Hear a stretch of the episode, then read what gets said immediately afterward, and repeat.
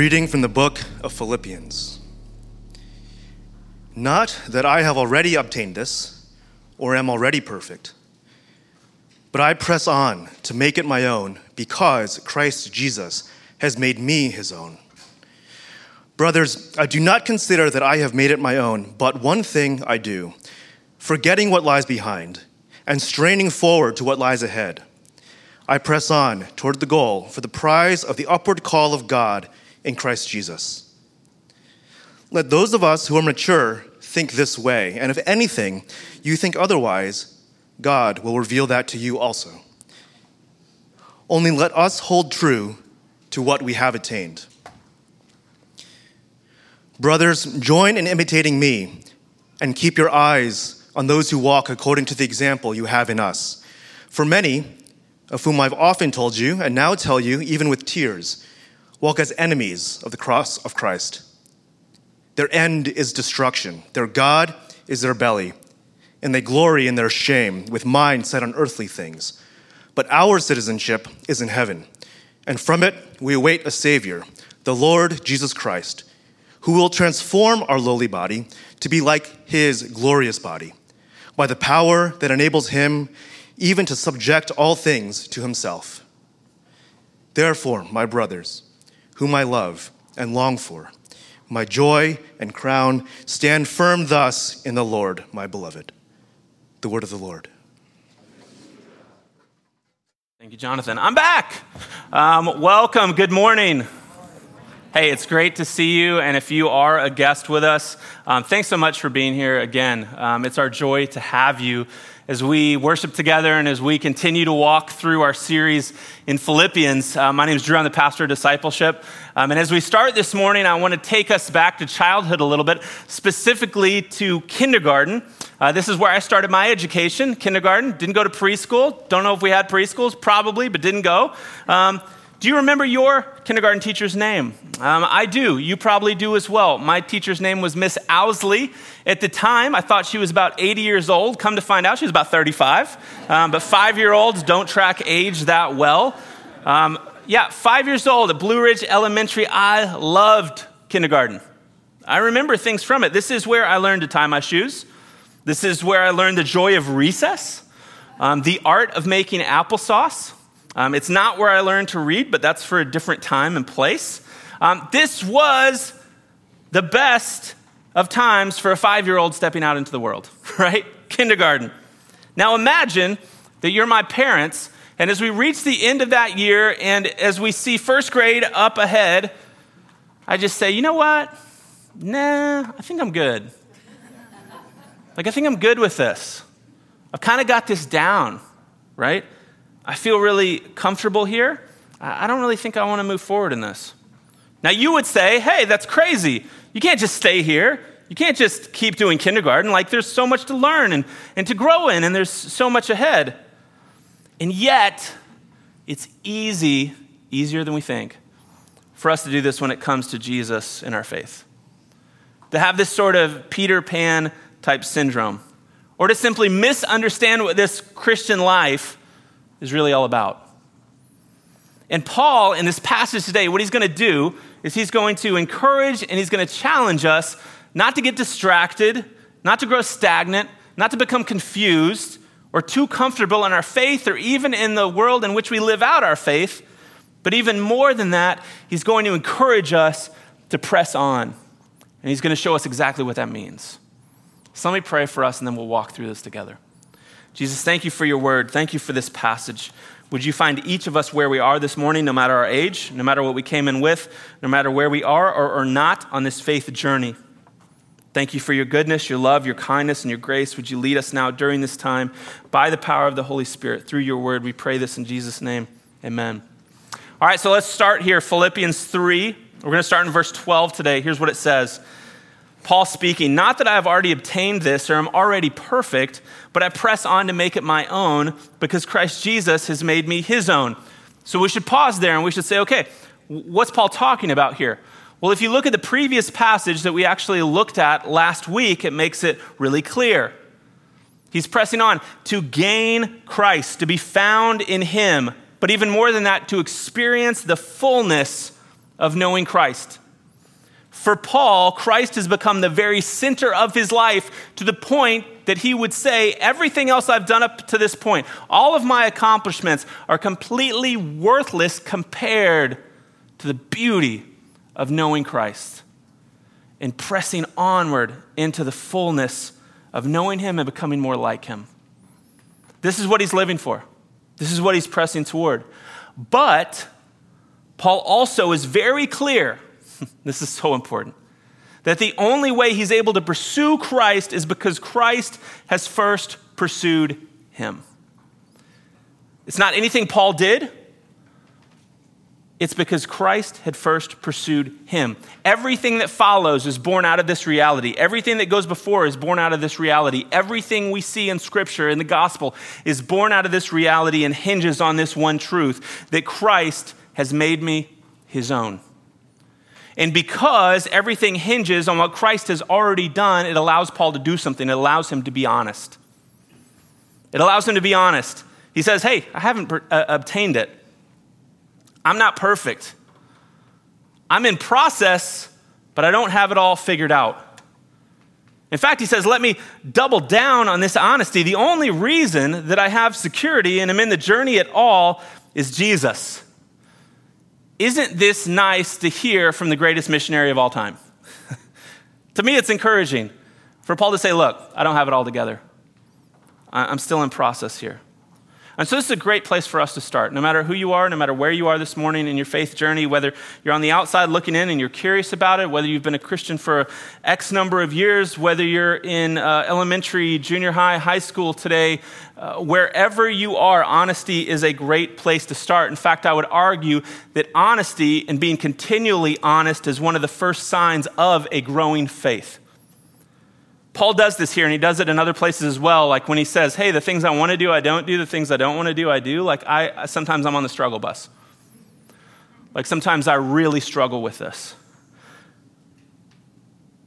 But I am on the path.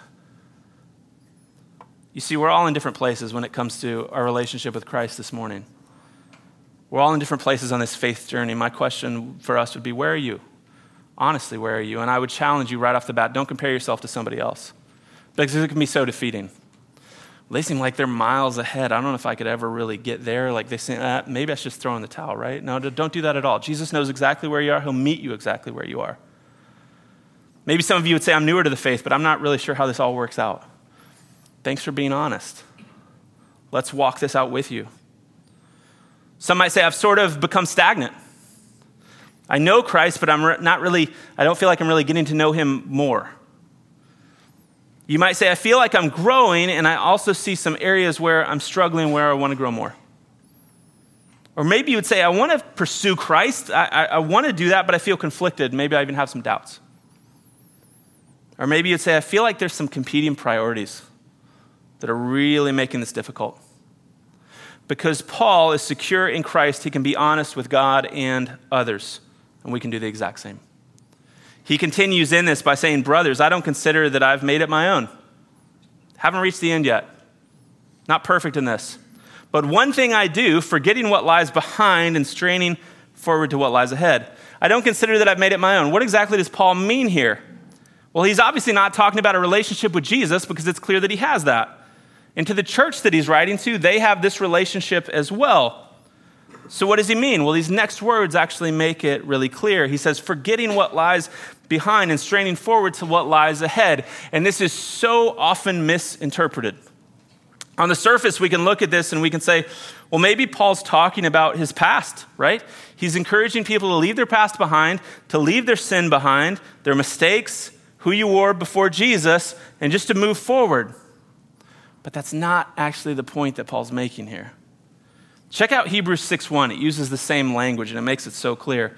It says, therefore, let us leave the elementary doctrine of Christ and go on toward, and this is a big word for us today, maturity. Not laying again a foundation of repentance. There can be this false idea that we've been told or that we buy into or that we live out that faith actually sort of just begins and ends with salvation, and that's not it. That, okay, that whole separation from God thing has been taken care of through Jesus, and I'm good on that, so let me put that on the shelf, and now I'm going to pursue all of these other things with the time that I have left on this earth. And Paul would say, hey, hey, hey, that's not it. That's not it. He tries to bring it back around here, right? Philippi, the church that he's writing to, was a young church, and it faced incredible cultural pressure inside of this Roman province. And so Paul's saying, hey, you haven't just been saved from something, you've been saved to something. It's time for us to grow up. It's time for us to keep pressing forward, to mature, to move past just that point of salvation, and to keep growing. Also known as sanctification. Big word. Let's knock the three of them out right now. Justification, sanctification, glorification. Paul's made it clear, I'm justified because of Jesus, because of the finished work of the cross. I'm justified before God. Great news for us. We're absolutely secure in Christ, not in your accomplishments, not in anything you're going to do tomorrow to try to measure up or any of that. Not good works, because what Christ has done, you are justified. And so we are now in this process called sanctification, where we are seeking, and God is seeking to make us more like himself, like Jesus. And there's a tension in this process, and this can be challenging. And Christ is going to come in, come again, and he's going to take us, and we're actually going to be glorified, reach this glorified state where there's no more pain, no more tears, no more hard things, no more rebellion, all of that. But we get new bodies, and we're with Jesus full time, and it's awesome. But right now, we're in this tension of sanctification. And this can feel really defeating at times, especially when you mess up, especially when you fall into sin, especially when you keep struggling with these same things. And you're like, what in the world's going on here? We can buy into this idea that becoming more like Jesus looks like this. And each and every day, we sort of climb that hill. And it's like, oh yeah, I'm becoming more like Jesus. Paul Zoll, a theologian and pastor, in this book that I love called Grace in Practice, says, sanctification, becoming more like Christ, is not like this. You know what it's more like? It's like a roller coaster of loops and dips and ups and downs and all over the place. Some days are difficult. Some days are hard. Some days you feel like you're falling backwards. Some days you're derailed. Some days you're like, I don't know if I want anything to do with this. Some days you have doubts. Other days you're sprinting forward and you're growing, and it's beautiful and it's amazing. It's all over the place, and yet God is faithfully walking with you through it all, trying to make you more like him. And so let me just encourage you, don't throw in the towel. No matter where you are today, in answering that honest question, don't throw in the towel. But would you look ahead to what Jesus has for you? So in this, how do we, how does this process of sanctification, what does it look like? It looks like this. Paul uses this intentional word, straining. I strain, meaning to reach with everything I have. It's this imagery here of a runner pushing forward, seeing the finish line, giving everything that they have, fully committed to seeing it through no matter what, no matter what distractions, no matter what roadblocks, no matter what the cost. And herein lies the tension for each and every one of us. In our culture, we don't like to fully commit to anything. I'm not even yet committed to what I'm going to eat for lunch today. And probably neither are you. And we've been fed this idea that it's okay to just partially commit to a lot of things and to run in certain directions whenever it meets our desire at that time. And don't for a minute think that this hasn't made its way into the church, especially the church in America. For fear of offending, not wanting to confront people, becoming increasingly unpopular to society, having less people possibly show up to church, pockets of the big C church have watered down, misinterpreted, and avoided challenging its people to the true call of Christ, which does come with a cost. In order to appease and placate, we've chosen to make the Christian faith less of a strain and more of a gentle Sunday jog filled with incentives and promise of prosperity. And it's not okay. And it's not loving. It's actually cruel, because it's misleading, and it will stunt your growth as a believer. And it forces us to ask this question: would we rather be appeased, or would we rather grow? Because growth can be challenging, and it's beautiful, but it can be challenging. It's what the great German pastor and theologian Dietrich Bonhoeffer refers to as cheap grace. He says this, cheap grace is the preaching of forgiveness without requiring repentance. It's communion without confession. It's grace without discipleship. It's grace without the cross. It's grace without Jesus Christ. Costly grace is the gospel. Such grace is costly because it calls us to follow, and it is grace because it calls us to follow Jesus Christ.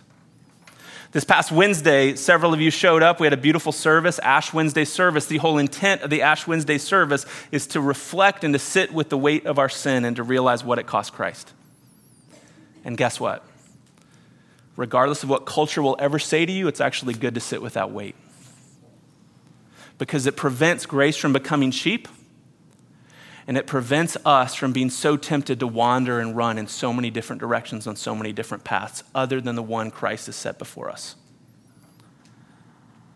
And so we strain, and this is how we grow. And that's why Paul says, I press on toward the goal or the prize of the upward call of God in Christ Jesus. Let those of us who are mature think this way, and if any, and if in anything you think otherwise, God will reveal that to you also. Only let us who hold true, only let us hold true to what we have attained. You will be tempted, and you know this, each and every day to strain toward a lot of things. Some of those good, some of those not good. But what Paul makes clear is that the ultimate prize is not your spouse, it's not your kids, it's not your career, it's not money, it's not status, it's not health, it's not knowledge, it's not pleasure, it's not comfort, it's not security. It's not that some of these things aren't good and important. It's that everything needs to find its rightful place in the believer's life under the ultimate prize, which is what? To know and experience the fullness of Christ and to become more like him. The prize is Jesus. What an amazing prize that is. And here's the problem with pursuing so many different things as the big thing or as the main thing. We end up becoming lost, confused, frustrated, and worn out because we're running in so many different directions and our heart is constantly conflicted. The beauty of Christ being at the center is if he's at the center of your life, it will pour out into all of those other important areas. It will greatly affect, as you mature, the way that you love and treat your spouse, your kids, think about your career, think about finances, make decisions. I will tell you this without hesitation. Straining toward Jesus is not the easy road, but the destination is unmatched, and it's worth it. And there's no one offering you what Jesus offers you. Paul says that the mature believer understands this.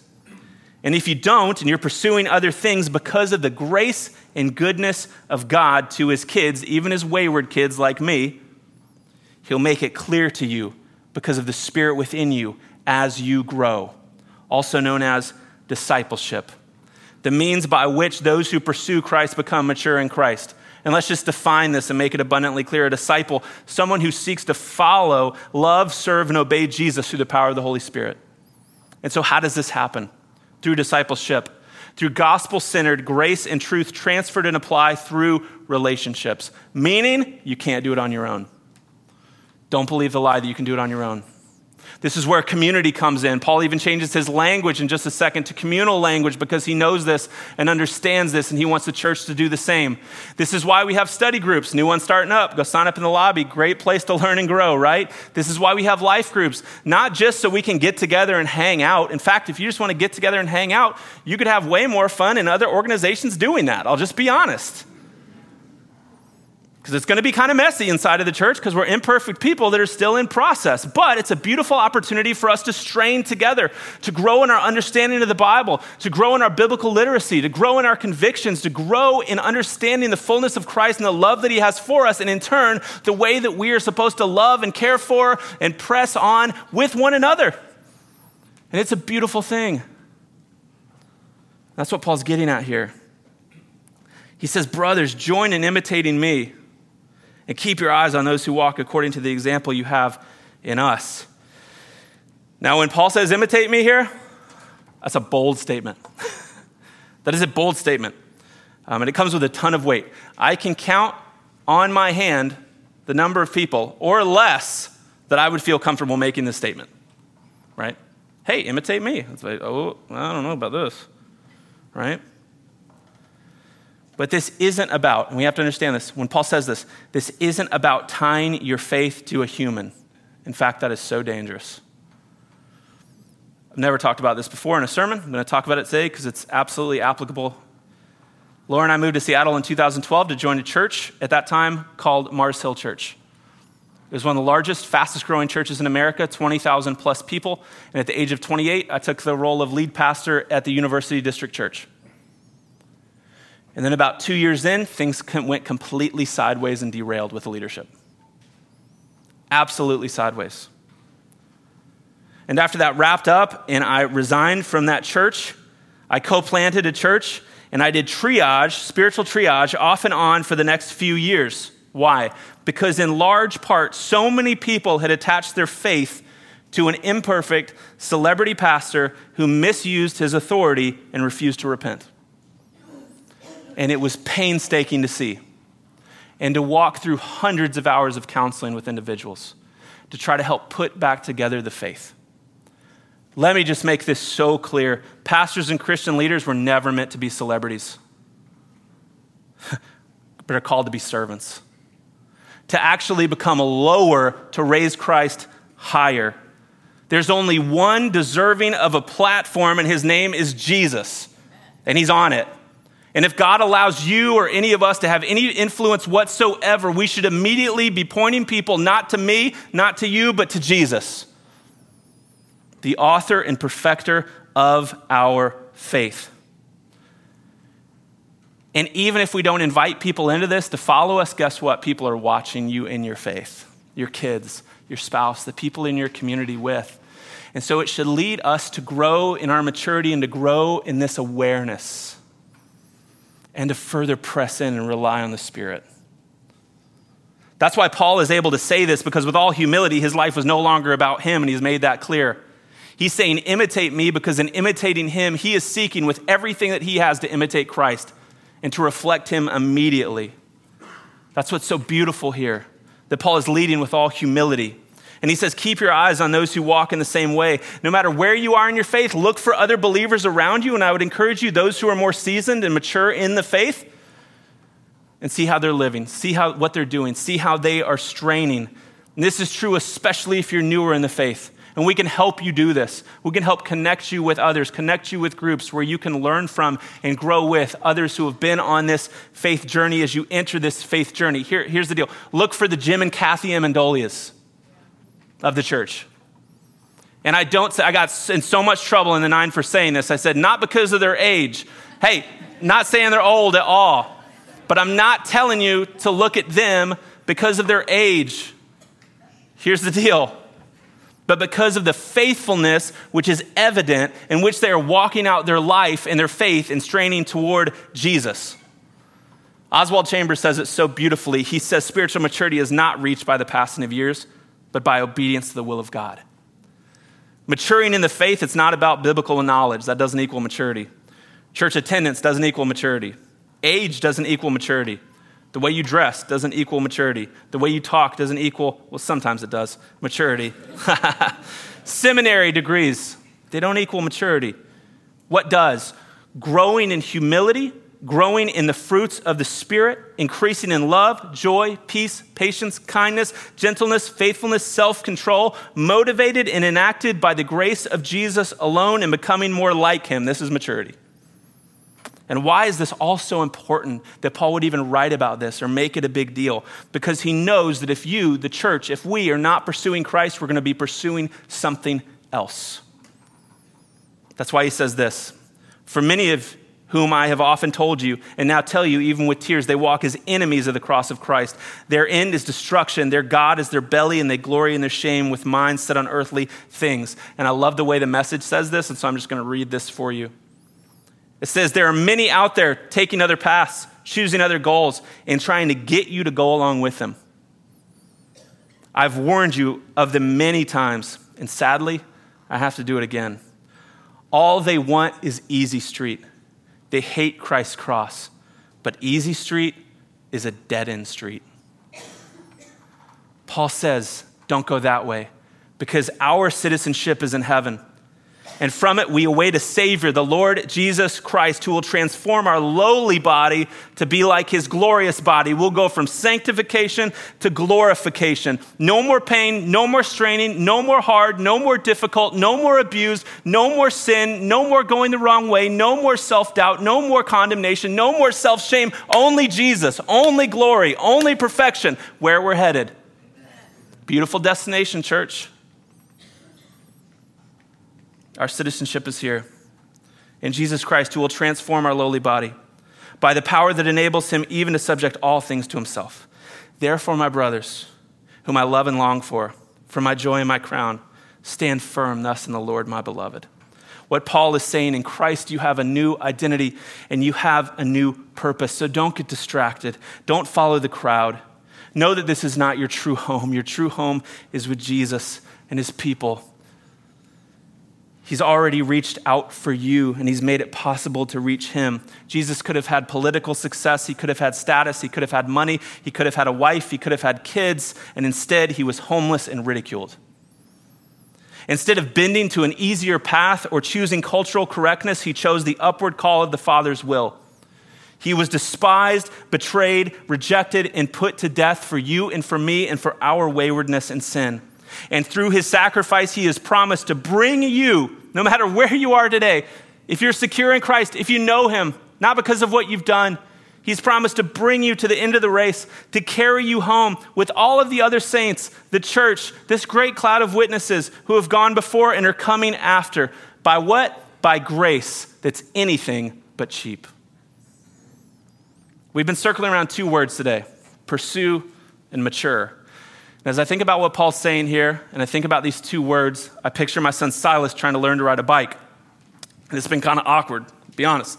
Doesn't like this whole pedaling thing. It's like, mm, I just want to go forward. Why doesn't this work? It's like, you got to use your feet, buddy. Eh. But when he does, it's like, oh, here's what this is like. Here's how this makes sense. Pursuing Christ and maturing in Christ are like two wheels on the same bike, or two pedals on the same bike that are moving together. that are moving together in the same direction, that keep us moving forward in our faith and also keep us from derailing in our faith. And this is really what Paul is saying here, and it's the big idea. Check it out.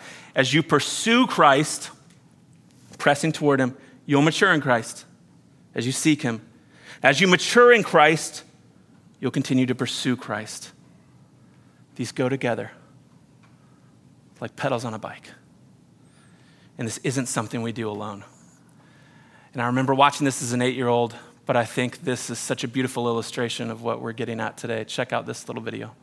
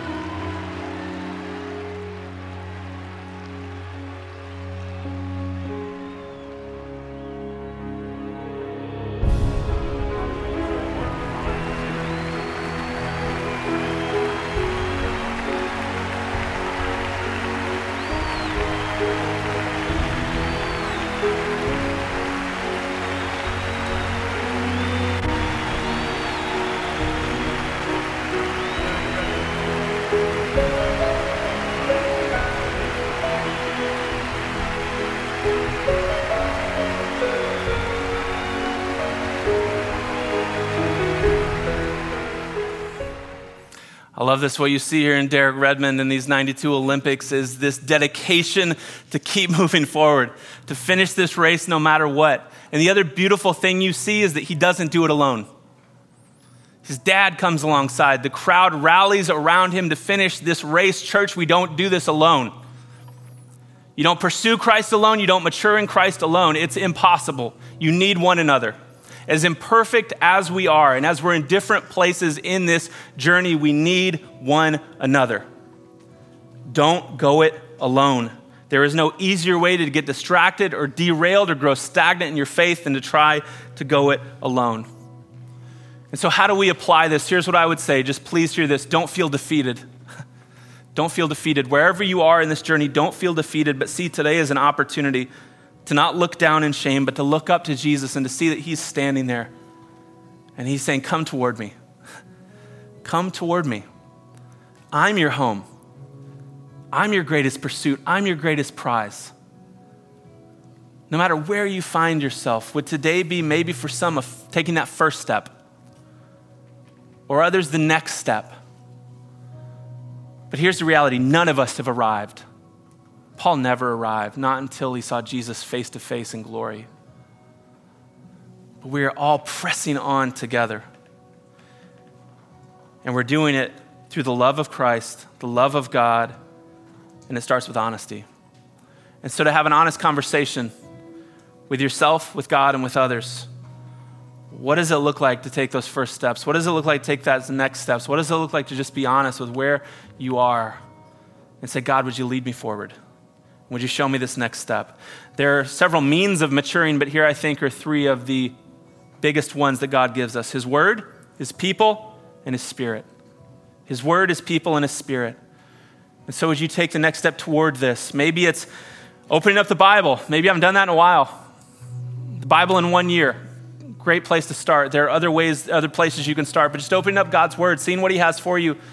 Maybe you're like, I haven't prayed to God in years, or I don't know if I've ever really prayed to God, or it's kind of ground stagnant. Would you just talk to him? Would you have a conversation with this friend who gave himself for you? Maybe it's jumping into community. Maybe that's the next step or the first step. Maybe it's joining a group today, signing up for a life group, realizing that you're not meant to go it alone. Maybe it's having to sit with the reality of running multiple paths and needing to actually confess, repent, and then move forward in grace. Maybe it's a realignment of what this life is all about, what it should be all about. What does it look like to take the first step? What does it look like to take the next step? Here's what I want to say just at the very close here. These verses carry weight, but here's the deal. It's good for us to feel that weight and to be challenged. Otherwise, we will not grow. Knowing we're secure and loved, and that the weight and the challenge come from a place of love and protection from God to his kids. So when, may we press on, may we pursue in that reality. God, thank you for your word today. Thank you for your love. Thank you for meeting us where we are. Thank you for not leaving us where we are. Thank you for pursuing us. Thank you that we can know you. Thank, that we can, thank you that we can grow in you, even when it's hard, even when it's challenging, even when we push back against you, God. Thank you for your pursuit, for your love for us. May we be a church that seeks to press on, but also do that with one another. May we not leave others behind in the dust. May we, may we help support and pick up and carry others along the way, centered on Jesus, your life, death, and resurrection, the beauty of your gospel as we press into the fullness of who you are, knowing that you are coming for your kids, you are coming for your church to bring into the fullness of what we were always meant to be. Jesus, thank you for your love. Thank you for your grace. Thank you for your word. We pray this in your name. Amen.